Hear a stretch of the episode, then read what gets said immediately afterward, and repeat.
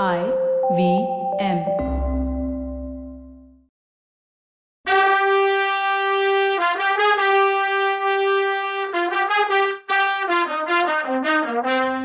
வணக்கங்க. நான் கவிதா பேசுறேன். வெல்கம் டு கதை பாட்காஸ்ட் சிவகாமியின் சபதம். இது எபிசோட் நம்பர் அஞ்சு.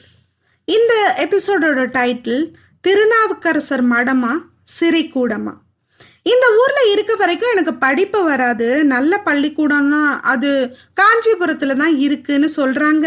இந்த பாரத கண்டத்திலேயே காஞ்சிபுரத்துல தான் நல்ல பள்ளிக்கூடம் நிறைய இருக்குன்னு சொல்றாங்க.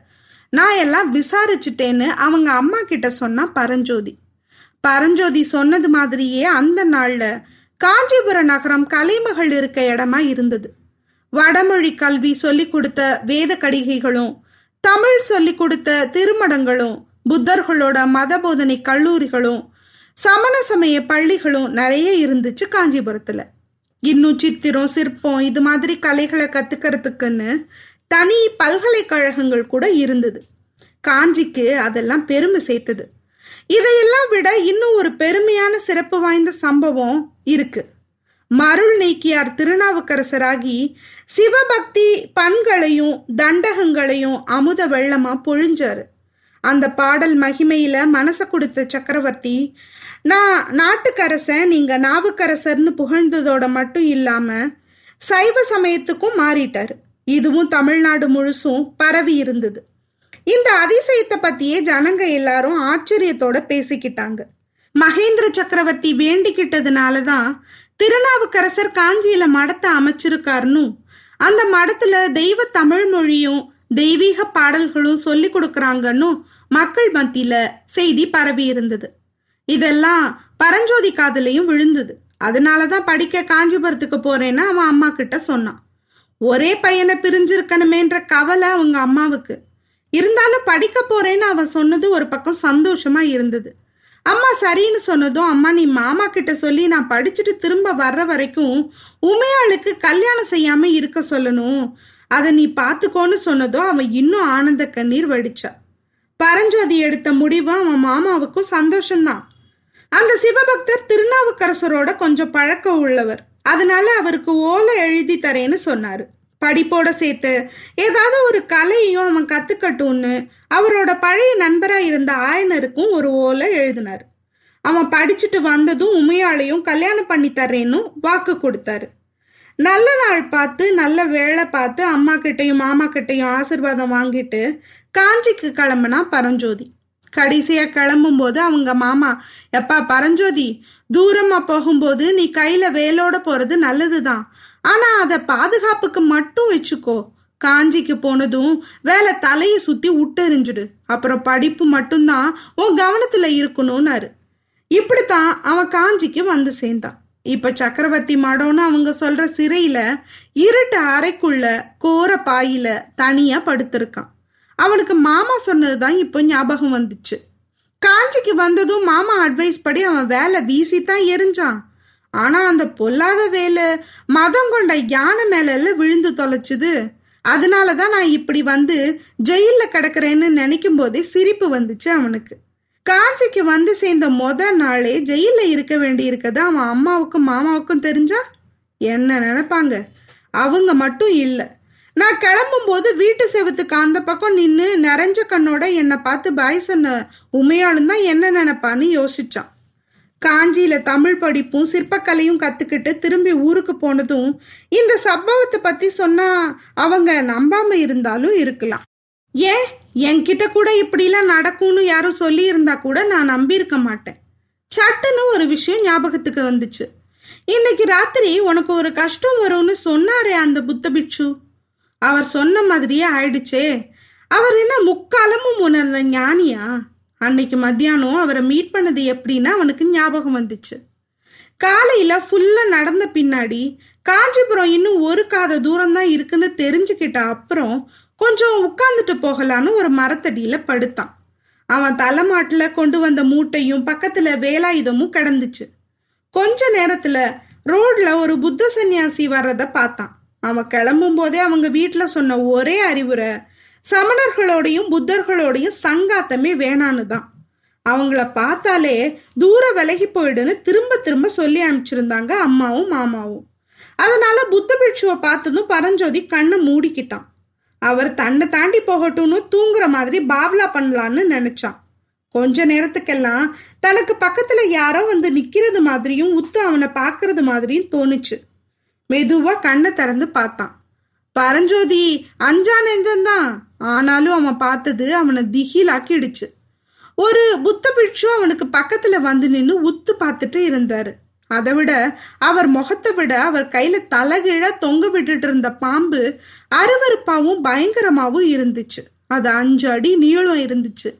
ஆனா அதுக்கு உயிர் இல்லை. ரத்தம் கசிஞ்சிட்டு இருந்துச்சு. பரஞ்சோதி அதை பார்த்ததும் டக்குன்னு எந்திரிச்சு நின்று சாமி என்னது இது? என்ன விளையாட்டு இது? செத்த பாம்பை எதுக்கு கையில பிடிச்சிட்டு இருக்கீங்க? தூக்கி எறிங்கன்னு சொன்னான். தம்பி இப்படி காட்டு பகுதியில தனியா படுத்து தூங்குறதா? இவ்வளோ நேரம் இந்த நாகம் உன்னை தீண்டி இருக்குமே. நல்ல நேரத்துல நான் இதை அடிச்சேனா நீ பொழைச்சேன்னு சொல்லிட்டு அந்த செத்த பாம்பை தூக்கி எறிஞ்சார். பரஞ்சோதி தனக்கு வந்து சிரிப்பை மறைச்சுக்கிட்டு அப்படியே அடிகளே நான் என் அம்மாவுக்கு ஒரே புள்ள. என்னை நீங்க காப்பாத்தினதுக்காக என் அம்மா இருந்தா உங்களுக்கு நன்றி சொல்லியிருப்பாங்கன்னு சொல்லிட்டு அவன் மூட்டையும் வேலையும் எடுத்துக்கிட்டு எந்திரிச்சு நின்று உங்க பேர் என்ன? என் அம்மாவுக்கு எப்பயாவது உங்களை பத்தி சொல்லணும்னா அதாவது என் உயிரை காப்பாத்தினவர்னு சொல்ல வரும்போது புத்த பிட்சு குறுக்கில் வந்து நாகநந்தின்னு சொல்லுவாங்க. நீ எங்க போற தம்பின்னு கேட்டார்.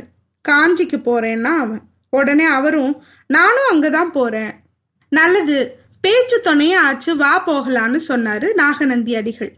இதெல்லாம் நினைச்சு பார்த்த பரஞ்சோதி இருட்டு ரூம்ல கோரப்பாயில படுத்திருந்தான். அந்த புத்த பிட்சுக்கு நாகநந்திங்கிறது எவ்வளோ பொருத்தமான பேரு. அந்த மூஞ்ச பார்த்தாலே நாகம் தான் ஞாபகம் வருது. அவர் எதிர்காலத்தை ஞான திருஷ்டியில பார்த்து தான் சொன்னாரோ? இல்ல குருட்டாம்போக்கில் சொன்னாரோ தெரியல. அவர் முதல்ல சொன்னது பலிச்சிடுச்சு. அதான் இப்போ நான் ஒரு கஷ்டத்துல மாட்டிக்கிட்டு இருக்கேனே. அப்ப அது உண்மைதானே? சரி அப்படின்னா அவர் சொன்னது இன்னொன்னு நடக்குமா? புத்த பகவான் அருளால இந்த கஷ்டமும் நீங்கும்னு சொன்னாரே. அது பலிக்குமா? பலிக்கணும். பலிக்கத்தான் வேணும்.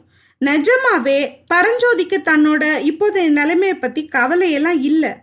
ஏதோ தப்பா அச்சு பிச்சு காவக்காரங்க என்னை பிடிச்சி ஜெயிலில் போட்டாங்க. கண்டிப்பா உண்மை தெரியும் போது விடுதலை பண்ணிடுவாங்கன்னு நம்பினான். ஆனா அதெல்லாம் சரி இப்ப ஏன் தூக்கம் வர மாட்டேங்குது பசிக்குது. ராத்திரி ஒன்றும் சாப்பிடல அதனால தான் இப்போ கொட்டை கொட்டை முழிச்சிருக்கேன். நல்ல ஊருப்பா இந்த ஊர். எவ்வளோ தூரம் நடந்து இந்த ஊருக்கு வந்தவன ராப்பட்னி போட்டு கொல்ற ஊர். என்னத்தை சொல்றது? ஊருக்கிட்ட வரும்போதே திகம்பர ஜைன முனி வந்தாருல்ல? அவர் மூஞ்சில முழிச்சது தான் இன்னைக்கு எனக்கு இந்த நிலைமை போல. இப்படிலாம் அவன் யோசிச்சுட்டு இருக்கையில அந்த ரூம்ல ஏதோ ஒன்று நடந்தது. கொஞ்சம் முன்னாடி வரைக்கும் இருட்டா இருந்த அந்த ரூம்ல கொஞ்சம் வெளிச்சம் வந்தது. என்ன ஆச்சரியம்? எப்படி வெளிச்சம் வருது? மேலே கூரையில இருந்து தான் வருது. அது நிலா நிலா வெளிச்சம். எப்படி வந்துச்சு? ஆனால் இப்போ தான் நமக்கு தெரியுது ஏதோ புரியிற மாதிரி புரியாம இருந்துச்சு. இல்லை இல்லை. மேலே கூரையில ஓட்டை எப்பவும் இருந்திருக்கணும். ஆனால் நிலா இப்பதான் ஓட்டைக்கு நேராக வந்திருக்குன்னு அவனே ஆன்சர் சொல்லிக்கிட்டான். ஆமாம் இந்த நிலாவை ரசிக்கிற நிலமையிலையா நான் இருக்கேன்? இப்போ இந்த பூரண சந்திர நிலவு எளவு என் வயிற்றுச்சலை கொட்டிக்க வருதுன்னு அவன் எரிச்சலானான். டக்குன்னு அவன் அந்த ரூம்ல வெளிச்சம் அதிகமானதை கவனிச்சான். ஓட்டை பெருசாயிடுச்சோ இப்போ? முதல்ல ஒரு கையளவு இருந்தது இப்போ ஒரு ஆள் நுழையிற அளவு ஓட்டை இருக்குது இது என்ன இந்திரஜாலமால இருக்கு? மகேந்திர ஜாலமும் மகேந்திர சக்கரவர்த்தியோட காஞ்சி மாநகரம் மாயஜால நகரமா இருக்கே என்ன ஒரு பயங்கரம்னு ஒரு நிமிஷம் மூச்சு நின்று போச்சு. மேலே கூரை ஓட்ட வழியா நெளிஞ்சு நெளிஞ்சு கீழே வந்தது ஒரு பாம்பு. சி இது பாம்பு இல்லை கயிறு தான். இந்த புத்த பிட்சு பாம்பை வச்சு பயமுறுத்தினாலும் பயமுறுத்தினாரு. எதை பார்த்தாலும் அது மாதிரியே தெரியுதுன்னு அவனே பேசிக்கிட்டான். இப்பதான் என்னன்னு கவனிச்சான். யாரோ ஓட்ட போட்டிருக்காங்க. அது வழியா கைத்த உள்ள விடுறாங்க. எதுக்கு? வேற எதுக்கா இருக்கும்? என்ன தப்ப வைக்கிறதுக்காக இருக்குமோ? ஆனா முன்ன பின்ன தெரியாத இந்த நகரத்துல என்கிட்ட அவ்வளோ அன்பு கவனிப்பு இருக்கவங்க யாரு? நான் இந்த ஜெயில இருக்கிறது அவங்களுக்கு எப்படி தெரியும்னு யோசிச்சுட்டு இருந்தான். இதுக்குள்ள கயிறு கீழே அவன் கைக்கு எட்டுற தூரத்துல வந்துடுச்சு. இன்னும் கொஞ்சம் கீழே வந்து தரைய தொட்டுடுச்சு. அப்புறம் கயிறு அப்படி இப்படியும் ஆடுச்சு. மேலே இருந்து கைத்த விட்டவங்க அதை குலுக்குறாங்கன்னு சந்தேகமே இல்லை. எதுக்கு? என்னை காப்பாத்தவா? அது யாருன்னு தெரிஞ்சுக்க ஆசை ஒரு பக்கம் ஆவல் ஒரு பக்கம் அவனுக்கு. என்ன அந்த கயிற்று வழியா மேலே ஏறி வர சொல்றாங்களோ? அப்படிதான் இருக்கணும். ரொம்ப அதிசயமா இருக்கே. இதை ஒத்துக்கிட்டு மேலே ஏறி போலாமா வேணாமா? பசி வேற வயிற்று கிள்ளுது. சரி போலான்னு முடிவு பண்ணி இருக்க பிடிச்சிக்கிட்டு கைத்த செக் பண்ணி பார்த்தான். நல்லா இருக்க கட்டி இருக்குன்னு தெரிஞ்சுது. சரி நம்ம வெயிட்டு தாங்கும்னு தெரிஞ்சுது. சரின்னு சரசரன்னு மேலே ஏற ஆரம்பிச்சிட்டான். இவன் ஏறட்டும். நாம சக்கரவர்த்தியும் நரசிம்மரும் என்ன பண்றாங்கன்னு பார்க்கலாம். ஆயனர்கிட்டையும் சிவகாமி கிட்டையும் சொல்லிட்டு கிளம்பின சக்கரவர்த்தியும் மாமல்லரும் குதிரையை திருப்பி வேகமா போய் அரண்மனைக்கு போனாங்க. அரண்மனை வாசல்ல காவல் காத்துட்டு இருந்த வீரங்க வாழ்த்து சொன்னாங்க இவங்க ரெண்டு பேரையும் பார்த்ததும். வணங்கி வழி விட்டு நின்னாங்க வீரங்க. அரண்மனை முற்றத்தை தாண்டி உள்ள போனதும் நிலா முற்றத்துல வீரர்கள் எல்லாரும் வழிவகுத்து வரிசையா நின்னாங்க. இவங்க ரெண்டு பேரையும் பார்த்ததும் ஜெயகோஷம் போட்டாங்க. எல்லாருக்கும் முன்னால நின்ன ஒருத்தர் மட்டும் முன்னால வந்து பணிவோட நின்னார் சக்கரவர்த்தி முன்னாடி. சக்கரவர்த்தி அவரை பார்த்து சேனாதிபதி எல்லா விஷயமும் சொல்லிட்டீங்களா? கிளம்புறதுக்கு தயாரான்னு கேட்டார். உடனே சேனாதிபதி அவர்கிட்ட சொல்லிட்டேன் பிரபு. இன்னைக்கு எந்த பக்கம் போகணும்னு பிரிச்சு சொல்லிட்டேன். எல்லாரும் உங்க கட்டளைக்கு காத்துட்டு இருக்காங்கன்னாரு. சக்கரவர்த்தி நரசிம்ம இளவரசரை பார்த்து தம்பி உன் அம்மா கவலையோட இருப்பா. அவகிட்ட போய் விஷயத்த சொல்லு. ரெண்டு பேரும் சாப்பிட்டுட்டு மேல மாடத்துக்கு வந்து சேருங்க. இவங்களை இந்த தூதர்களை அனுப்பிட்டு நானும் வர்றேன்னு சொன்னாரு. ரொம்ப வருஷம் சமணராக இருந்த சக்கரவர்த்தி ராத்திரி சாப்பிட்ற பழக்கம் இல்லாதவர். சைவர் தான் இப்போ அவரு. ஆனாலும் நைட்டு சாப்பிட்றதில்ல. இது சொன்னதும் நரசிம்மர் சரிப்பா இந்த போறேன் ஆனா எல்லா படையும் வந்து சேர்ற வரைக்கும் வெயிட் பண்ணுமா என்ன? ரெடியா இருக்க படையெல்லாம் உடனே போருக்கு கிளம்பிடலாம்ல அப்படின்னு கேட்டார். என்னது? எடுத்த அஞ்சு எபிசோட்லயே போறா? என்னப்பா இப்படி ராக்கெட் ஸ்பீட்ல போகுது கதை? நானும் போரே பார்த்ததில்ல. இன்ட்ரெஸ்டிங்கா இருக்குமா? பெயின்ஃபுல்லா இருக்குமா? சரி வெயிட் பண்ணி தான் பார்ப்போமே. அடுத்த எபிசோட்ல மீண்டும் உங்களை சந்திக்கும் வரை நன்றி வணக்கம்.